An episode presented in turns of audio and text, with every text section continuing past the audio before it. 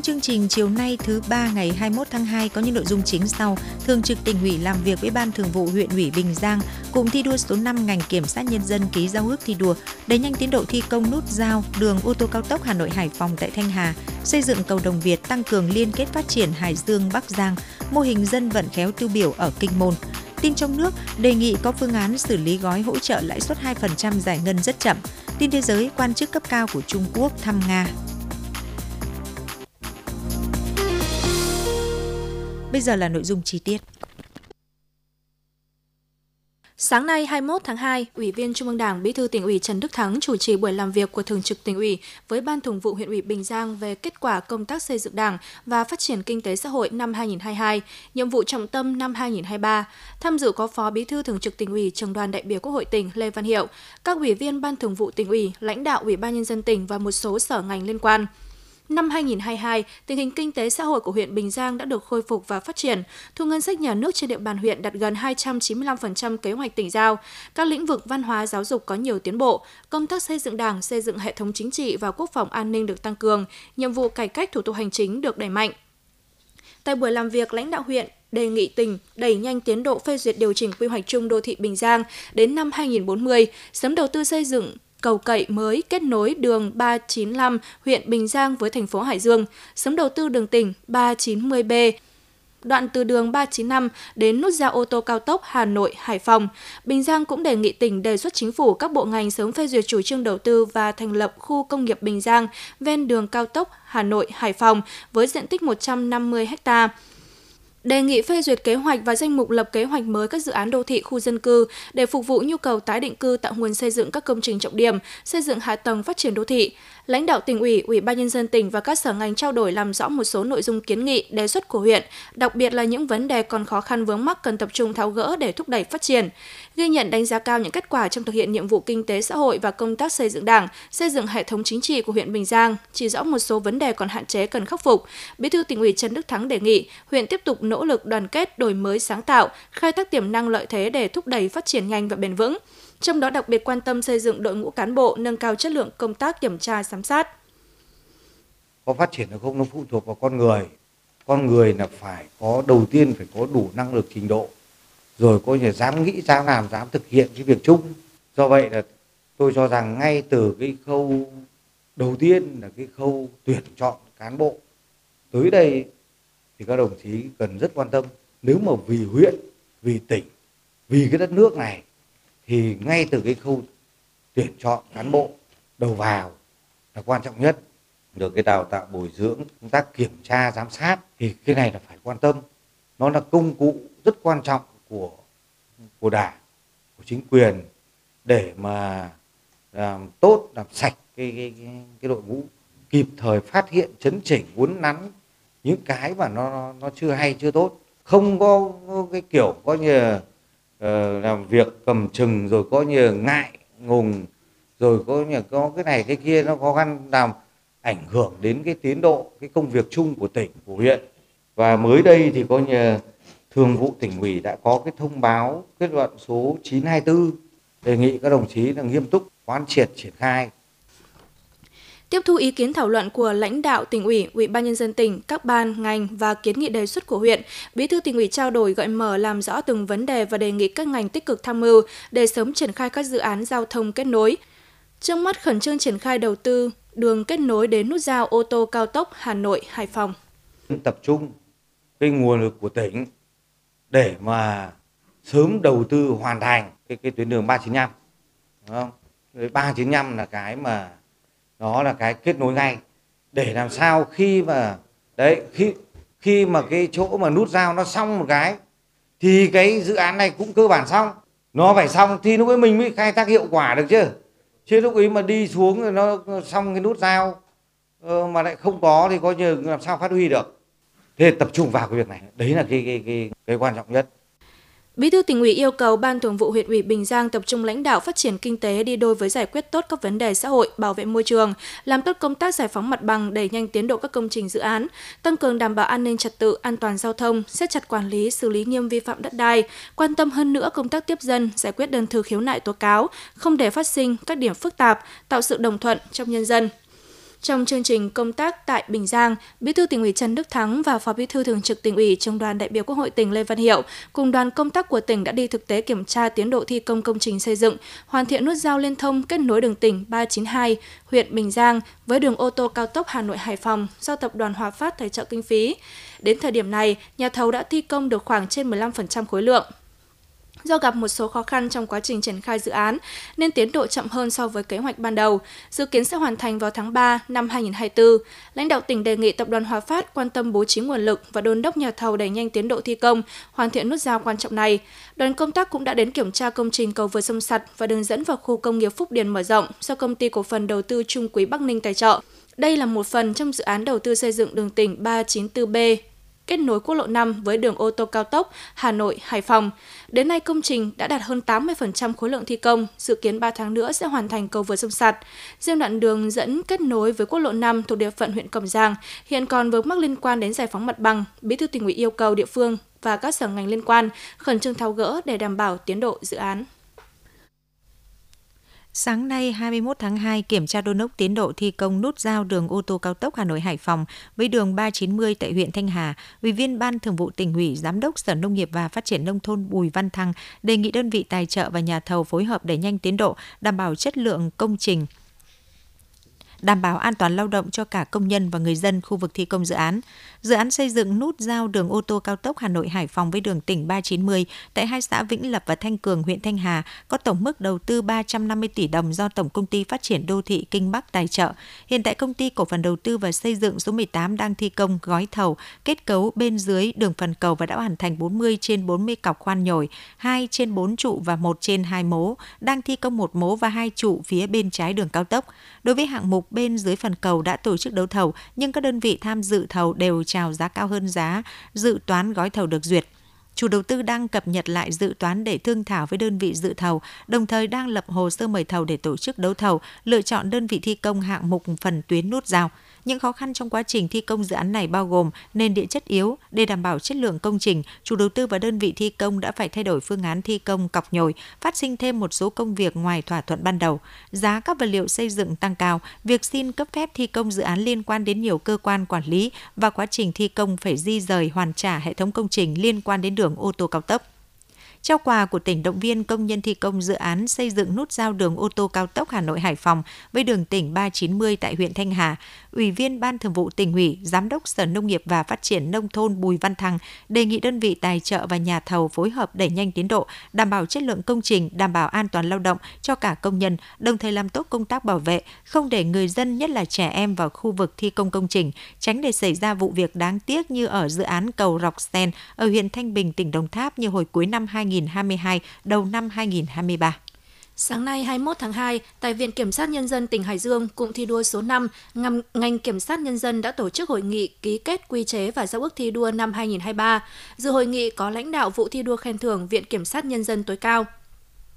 Cụm thi đua số 5 ngành Kiểm sát Nhân dân có 8 đơn vị, gồm Viện Kiểm sát Nhân dân tỉnh Hải Dương làm cụm trưởng và Viện Kiểm sát Nhân dân các tỉnh Nam Định, Bắc Ninh, Ninh Bình, Hà Nam, Hưng Yên, Thái Bình, Vĩnh Phúc, xác định chủ đề đoàn kết, gương mẫu, trách nhiệm, vượt khó, hoàn thành xuất sắc nhiệm vụ năm 2023. Các đơn vị trong cụm thi đua phấn đấu hoàn thành tốt hơn nữa chức năng nhiệm vụ được Đảng, Nhà nước và nhân dân giao phó để nâng cao vị thế của ngành, thực hiện có hiệu quả nhiệm vụ trọng tâm của ngành kiểm sát trong năm 2023 tăng cường trách nhiệm công tố, kiểm soát chặt chẽ các hoạt động tư pháp đảm bảo tuân thủ đúng quy định của pháp luật, thực hiện tốt hơn nhiệm vụ chống oan sai, bỏ lọt tội phạm, đạt và vượt các chỉ tiêu công tác của Quốc hội và ngành giao, đẩy mạnh ứng dụng công nghệ thông tin chuyển đổi số trong ngành, góp phần đảm bảo thực hiện tốt vai trò nhiệm vụ của Viện Kiểm sát Nhân dân trong giai đoạn hiện nay yêu cầu công tác thi đua khen thưởng đặt ra trong năm 2023 đối với các đơn vị trong cụm là xây dựng phong trào thi đua rộng khắp trong tất cả các đơn vị với hình thức phong phú. Phong trào thi đua phải đi vào thực chất, xuất phát từ chức năng nhiệm vụ và yêu cầu phục vụ nhiệm vụ chính trị địa phương của từng đơn vị và thực sự trở thành động lực, tạo khí thế phấn khởi lan tỏa trong mỗi đơn vị. Phát hiện bồi dưỡng những nhân tố điển hình tiên tiến làm nòng cốt thúc đẩy các phong trào thi đua trong cụm. Định kỳ 6 tháng một năm, cụm sẽ tổ chức sơ kết tổng kết nhằm đánh giá kết quả thực hiện công tác thi đua khen thưởng và triển khai phương hướng nhiệm vụ cho thời gian tiếp theo, đồng thời cũng động viên khen thưởng các tập thể cá nhân xuất sắc trong cụm, phổ biến những mô hình mới cách làm hay và giao lưu các điển hình tiên tiến. Sáng nay 21 tháng 2, Công đoàn các khu công nghiệp tỉnh đã tổ chức lễ kỷ niệm 15 năm thành lập, mùng 1 tháng 2 2008, mùng 1 tháng 2 2023. Dự lễ kỷ niệm có lãnh đạo Liên đoàn Lao động tỉnh, Ban quản lý các khu công nghiệp tỉnh. Ngày đầu thành lập công đoàn các khu công nghiệp tỉnh có 20 công đoàn cơ sở, gần 12.000 đoàn viên, đến nay tăng lên 175 công đoàn cơ sở, trên 103.000 đoàn viên. Đây là công đoàn cấp trên cơ sở quản lý trực tiếp số lượng đoàn viên là công nhân đông nhất tỉnh. Trong thời gian qua, công đoàn các khu công nghiệp tỉnh đã chỉ đạo các công đoàn cơ sở tích cực tham gia, phối hợp chủ sử dụng lao động, bảo vệ chăm lo đời sống công nhân. Đã có gần 99% người lao động được ký hợp đồng lao động, trên 95% người lao động được tham gia đóng bảo hiểm xã hội, bảo hiểm y tế, bảo hiểm thất nghiệp. Doanh nghiệp trong các khu công nghiệp luôn thực hiện đúng mức lương tối thiểu vùng cho người lao động, hỗ trợ sửa chữa và xây dựng 12 nhà máy ấm công đoàn cho công nhân lao động hoàn cảnh khó khăn, số tiền 260 triệu đồng. Trong thời gian bị ảnh hưởng bởi dịch COVID-19, công đoàn các khu công nghiệp đã đề nghị Liên đoàn Lao động tỉnh tặng quà trợ cấp cho gần 5.200 đoàn viên công nhân lao động với số tiền trên 3,2 tỷ đồng. Phong trào văn hóa văn nghệ thể thao phát triển mạnh mẽ ở hầu hết các doanh nghiệp, thu hút đông đảo công nhân tham gia. Phong trào lao động giỏi, lao động sáng tạo được chú trọng phát triển. Qua đánh giá hàng năm có trên 90% công đoàn cơ sở đạt vững mạnh. Nhân dịp này, công đoàn các khu công nghiệp tỉnh đã tôn vinh 15 doanh nghiệp, 15 cán bộ công đoàn tiêu biểu vì người lao động. Thưa quý vị, phong trào thi đua dân vận khéo đã và đang có sức lan tỏa sâu rộng góp phần thúc đẩy phát triển kinh tế xã hội ở địa phương. Tại thị xã Kinh Môn đã và đang có những mô hình dân vận khéo được nhân rộng tạo chuyển biến rõ nét trong xây dựng nông thôn mới và đô thị văn minh. Sau đây là ghi nhận của phóng viên thời sự.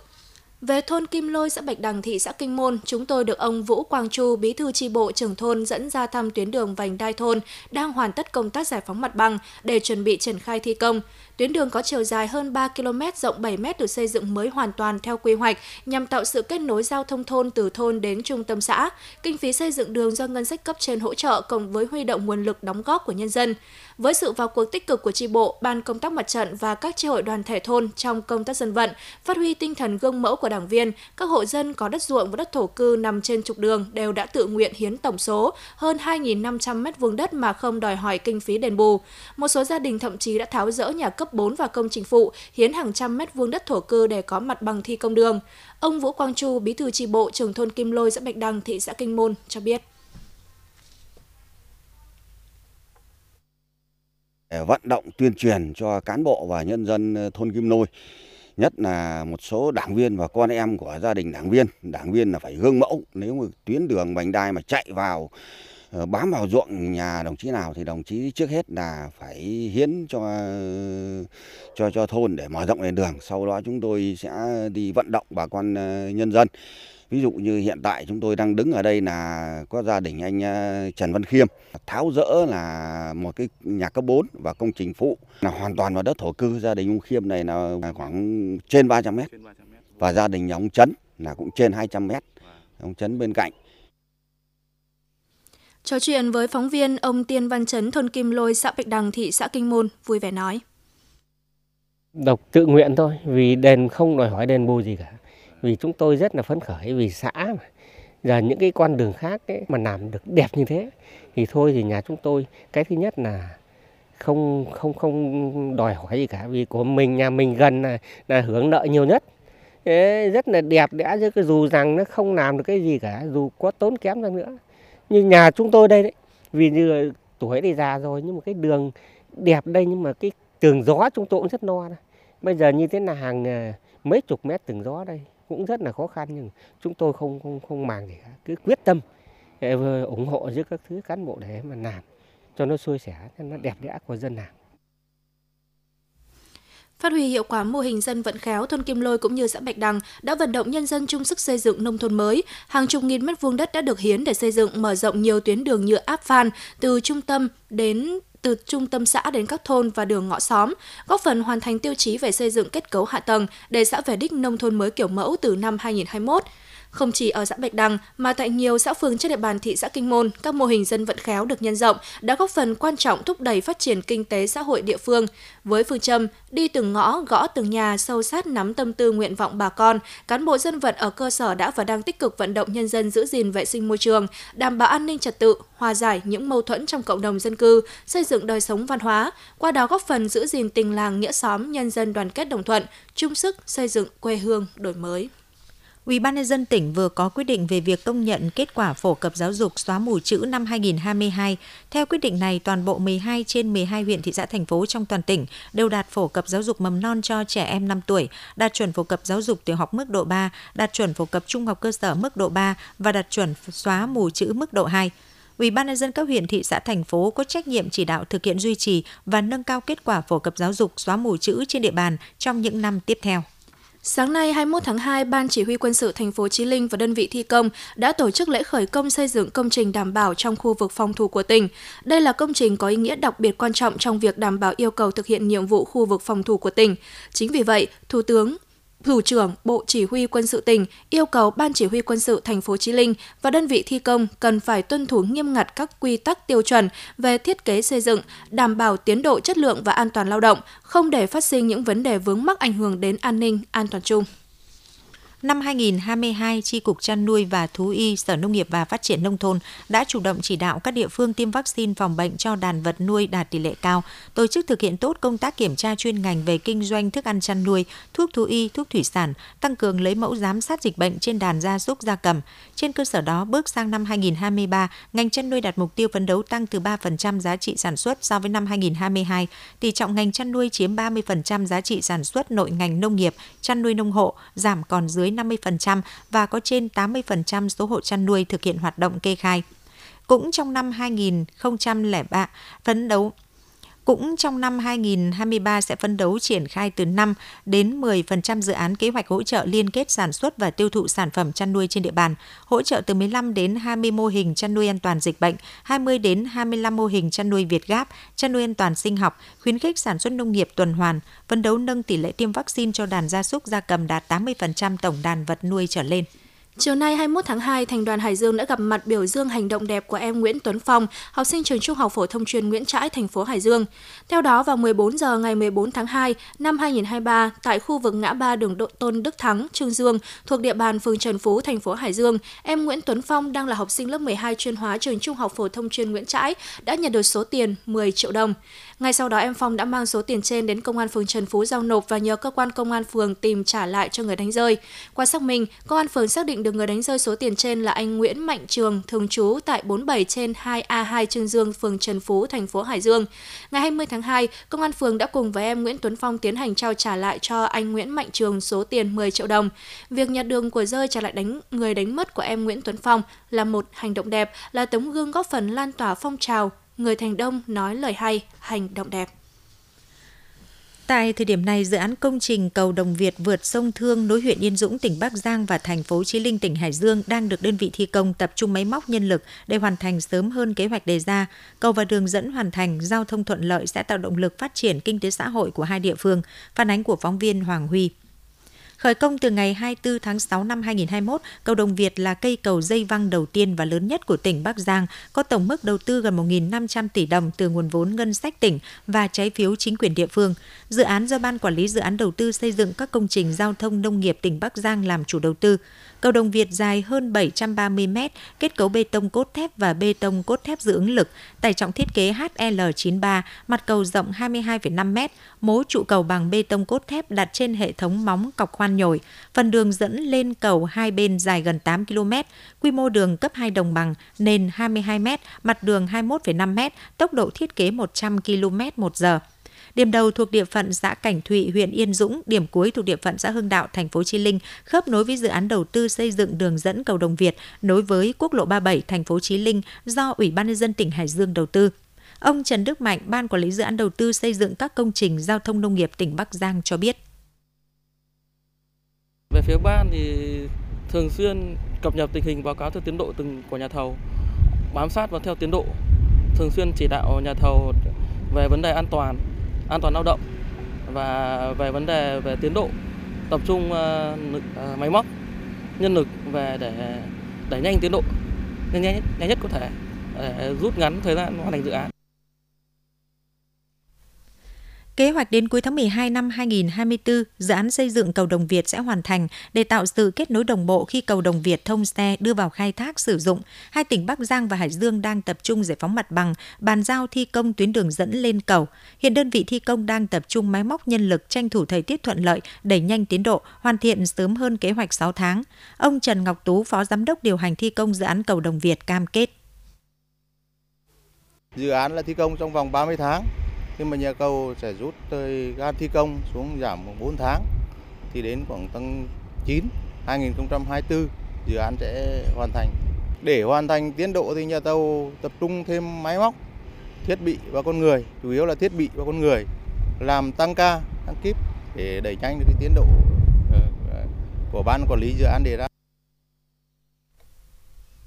Cầu Đồng Việt khi hoàn thành và đưa vào sử dụng sẽ khắc phục khó khăn trong tham gia giao thông, đáp ứng nhu cầu đi lại, cải thiện đời sống của nhân dân trên địa bàn huyện Yên Dũng, tỉnh Bắc Giang và thành phố Chí Linh, tỉnh Hải Dương. Đây là niềm mong mỏi bấy lâu nay của người dân hai tỉnh. Ông Phạm Văn Khoa ở huyện Yên Dũng, tỉnh Bắc Giang chia sẻ. Đến bây giờ lại được một con cầu, đấy là một cái điều thực sự là, là mong muốn và, và thuận lợi nhiều lắm chắc chắn là người Hải Dương cũng mong mỏi như bên Bắc Giang chúng tôi thôi vì là người dân cũng rất muốn có những con đường thông suốt để đi lại, rồi tình cảm hai bên người dân giữa Bắc Giang và Hải Dương, rồi phát triển kinh tế giữa hai địa phương cũng rất mong mỏi. Riêng con cầu, tôi tin chắc là một cái nền phát triển kinh tế của cả hai tỉnh. Thế qua con cầu này chắc là rất là thuận lợi.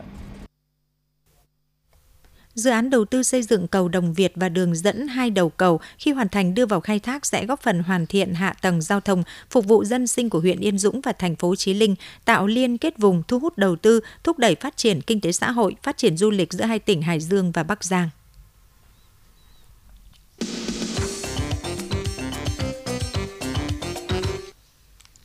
Tin trong nước, sau một năm thực hiện hỗ trợ doanh nghiệp vượt khó, vượt qua khó khăn thời kỳ hậu Covid-19, gói hỗ trợ 2% lãi suất của Ngân hàng Nhà nước đang thực hiện với tiến độ giải ngân rất chậm so với yêu cầu đề ra, mới đạt 0,2% tổng nguồn lực và khó có thể giải ngân hết trong năm 2023. Theo số liệu từ Bộ Kế hoạch và Đầu tư, giải ngân các chính sách hỗ trợ đến tháng 1 năm 2023 ước đạt 80.800 tỷ đồng, trong đó cho vay thông qua Ngân hàng Chính sách Xã hội đạt 16.036 tỷ đồng, hỗ trợ lãi suất 878 tỷ đồng, hỗ trợ tiền thuê nhà đạt 3.744 tỷ đồng, hỗ trợ 2% lãi suất đạt hơn 134 tỷ đồng, giảm thuế phí lệ phí năm 2.623 tỷ đồng, hỗ trợ chi phí cơ hội thông qua gia hạn thời hạn nộp thuế tiền thuê đất là 7.400 nghìn tỷ đồng. Về chi đầu tư phát triển, trong tổng số vốn 176.000 tỷ đồng, Thủ tướng Chính phủ đã giao 147.138 tỷ đồng, trong đó có 94 nhiệm vụ dự án, 129 dự án với tổng số vốn. 14.710 tỷ đồng đã báo cáo Ủy ban Thường vụ Quốc hội cho ý kiến. Đối với số vốn 14.151 tỷ đồng còn lại, các dự án đã hoàn thiện thủ tục đầu tư, đang lấy ý kiến để trình Thủ tướng Chính phủ là 9.605 tỷ đồng. Các dự án chưa hoàn thiện thủ tục đầu tư là 1.214 tỷ đồng và dự án chưa được thông báo vốn là 3.332 tỷ đồng. Bộ Kế hoạch và Đầu tư nhận định việc thực hiện chương trình vẫn tồn tại một số khó khăn vướng mắc, trong đó triển khai hỗ trợ 2% lãi suất rất chậm so với yêu cầu đề ra, mới đạt 0,2% tổng nguồn lực, khả năng không giải ngân hết trong năm 2023. Trước tình hình này, Bộ Kế hoạch và Đầu tư đề nghị Ngân hàng Nhà nước báo cáo chính phủ về việc sửa đổi quy định tại Nghị định số 31 theo hướng đơn giản hóa quy trình thủ tục điều kiện cho vay, tạo điều kiện đẩy mạnh triển khai hỗ trợ doanh nghiệp tiết giảm chi phí vay. Người lao động có thời gian tham gia bảo hiểm xã hội nhưng chưa đủ điều kiện về số năm đóng tối thiểu để có lương hưu, tối thiểu 15 năm có thể được nhận trợ cấp hưu trí xã hội hàng tháng. Đây là đề xuất mới của Bộ Lao động Thương binh và Xã hội trong dự thảo luật bảo hiểm xã hội sửa đổi đang được gửi lấy ý kiến các bộ ngành liên quan. Dự thảo luật bảo hiểm xã hội sửa đổi mới nhất đã được Bộ Lao động Thương binh và Xã hội đưa vào quy định về chế độ trợ cấp hưu trí xã hội để hình thành hệ thống bảo hiểm xã hội đa tầng nhằm bao phủ các chế độ an sinh xã hội tới nhóm người hết tuổi lao động nhưng không có lương hưu. Cụ thể, dự luật quy định về chế độ trợ cấp hưu trí xã hội áp dụng với công dân Việt Nam từ đủ 60 tuổi trở lên và đủ tuổi nghỉ hưu theo quy định, lộ trình tăng tuổi nghỉ hưu theo Bộ luật Lao động năm 2019 với nam tăng lên 62 tuổi, nữ 60 tuổi. Với người lao động không tham gia bảo hiểm xã hội, không có lương hưu, ngân sách nhà nước sẽ chi trợ cấp hưu trí xã hội với mức 500.000 đồng một tháng, áp dụng cho người từ 80 tuổi trở lên. Độ tuổi hưởng trợ cấp có thể thấp hơn, mức hưởng có thể cao hơn được đề xuất giao cho chính phủ quy định theo từng thời kỳ, phù hợp với khả năng của ngân sách nhà nước. người nhận trợ cấp hưu trí xã hội, ngoài mức trợ cấp hàng tháng còn được hỗ trợ tham gia bảo hiểm y tế miễn phí, trợ cấp mai tháng, trợ cấp mai táng phí khi chết tức 10 triệu đồng một người. Đặc biệt người tham gia bảo hiểm xã hội tới tuổi nghỉ hưu nhưng chưa đủ thời gian đóng để nhận lương hưu hàng tháng, chưa đủ tuổi nhận trợ cấp hưu trí xã hội do ngân sách nhà nước đảm bảo từ 60 tuổi tới dưới 80 tuổi. Nếu có nguyện vọng sẽ được nhận trợ cấp hưu trí hàng tháng. Bộ Lao động Thương binh và Xã hội cũng đề xuất giảm thời gian đóng bảo hiểm xã hội tối thiểu để có lương hưu từ 20 năm xuống 15 năm. Theo thống kê của Bảo hiểm xã hội Việt Nam đến hết năm 2022, cả nước có 2,79 triệu lao động đang bị doanh nghiệp nợ đóng bảo hiểm xã hội từ 1 tháng trở lên. Trong đó có hơn 2,13 triệu lao động bị doanh nghiệp chậm đóng bảo hiểm xã hội từ 1 đến dưới 3 tháng, 440.800 người bị nợ đóng từ 3 tháng trở lên và gần 213.400 người bị treo sổ tại các doanh nghiệp đã giải thẻ ngừng hoạt động, nợ bảo hiểm xã hội khó thu hồi. Số người đang bị nợ bảo hiểm xã hội chiếm 17,4% tổng số lao động tham gia bảo hiểm xã hội bắt buộc. Việc chậm đóng bảo hiểm hiểm xã hội diễn ra ở tất cả các loại hình doanh nghiệp với số tiền phải tính lãi hơn 13.150 tỷ đồng. Hà Nội dẫn đầu về tỷ lệ doanh nghiệp chậm đóng bảo hiểm xã hội với 3.660 tỷ đồng, tiếp đến là thành phố Hồ Chí Minh hơn 3.400 tỷ đồng, Hải Phòng 591 tỷ đồng và Cà Mau 86 tỷ đồng. Đại diện Bảo hiểm xã hội Việt Nam cho biết trong số gần 213.400 lao động bị ảnh hưởng có trường hợp giải quyết bảo hiểm xã hội một lần, có người đã hưởng hưu trí và phần lớn tiếp tục đóng bảo hiểm khi chuyển cơ quan.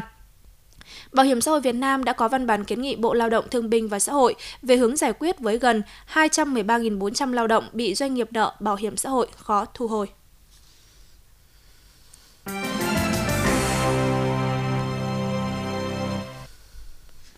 Tin thế giới, truyền thông Nga ngày 20 tháng 2 đưa tin chủ nhiệm văn phòng Ủy ban Đối ngoại Trung ương Đảng Cộng sản Trung Quốc Vương Nghị đã tới thủ đô Moscow, điểm dừng chân cuối cùng trong chuyến công du châu Âu của ông. Điện Kremlin cũng xác nhận chuyến thăm này nhằm thúc đẩy hợp tác song phương. Theo người phát ngôn Điện Kremlin Dmitry Peskov, quan hệ Nga-Trung Quốc mang tính chất đồng minh tự nhiên trên nhiều phương diện. Hai nước có chương trình nghị sự rất rõ ràng và mang tính bao quát, bao gồm nhiều vấn đề để thảo luận. Cũng theo ông Peskov, có thể ông Vương Nghị sẽ có cuộc gặp với Tổng thống Nga Vladimir Putin nhưng chưa có thời gian cụ thể. Trong khi đó, theo một số nguồn thạo tin, nhà ngoại giao hàng đầu của Trung Quốc tới Nga để thảo luận về một giải pháp hòa bình khả thi cho vấn đề Ukraine tại thời điểm sắp kết thúc một năm cuộc chiến.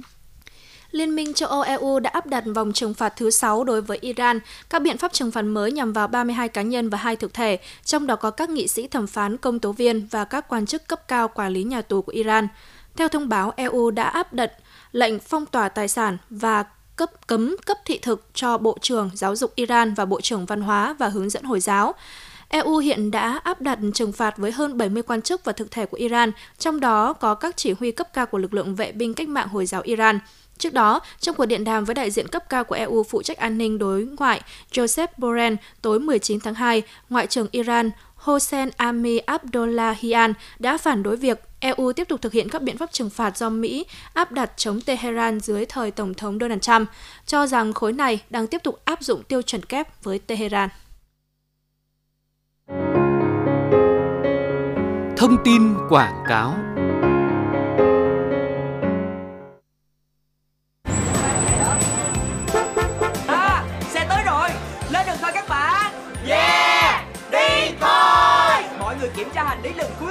xem đã đầy đủ chưa? Đồ dùng dụng cụ thực phẩm đủ chưa? Tất cả thứ mà mọi người đều thích đây. Labati thật caramel ngon tuyệt đây. Yeah! Labati thật caramel. Bạn giỏi quá. Ta sẽ chia cho mỗi người một ít đi dùng ngay đây. Wow thật caramel ngon tuyệt. Ê cho mình cái nữa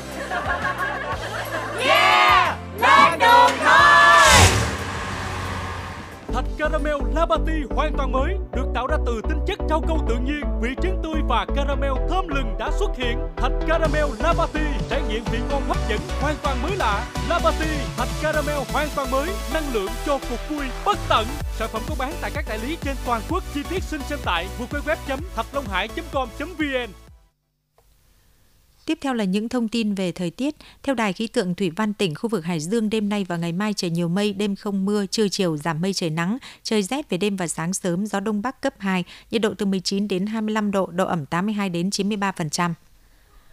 Quý vị và các bạn vừa nghe chương trình thời sự của Đài Phát thanh Truyền hình Hải Dương. Chương trình do Thu Hàng Phương Nga Trà Giang Thu Hà thực hiện, chịu trách nhiệm nội dung Phó Giám đốc Đặng Đình Long. Cảm ơn quý vị và các bạn đã quan tâm theo dõi.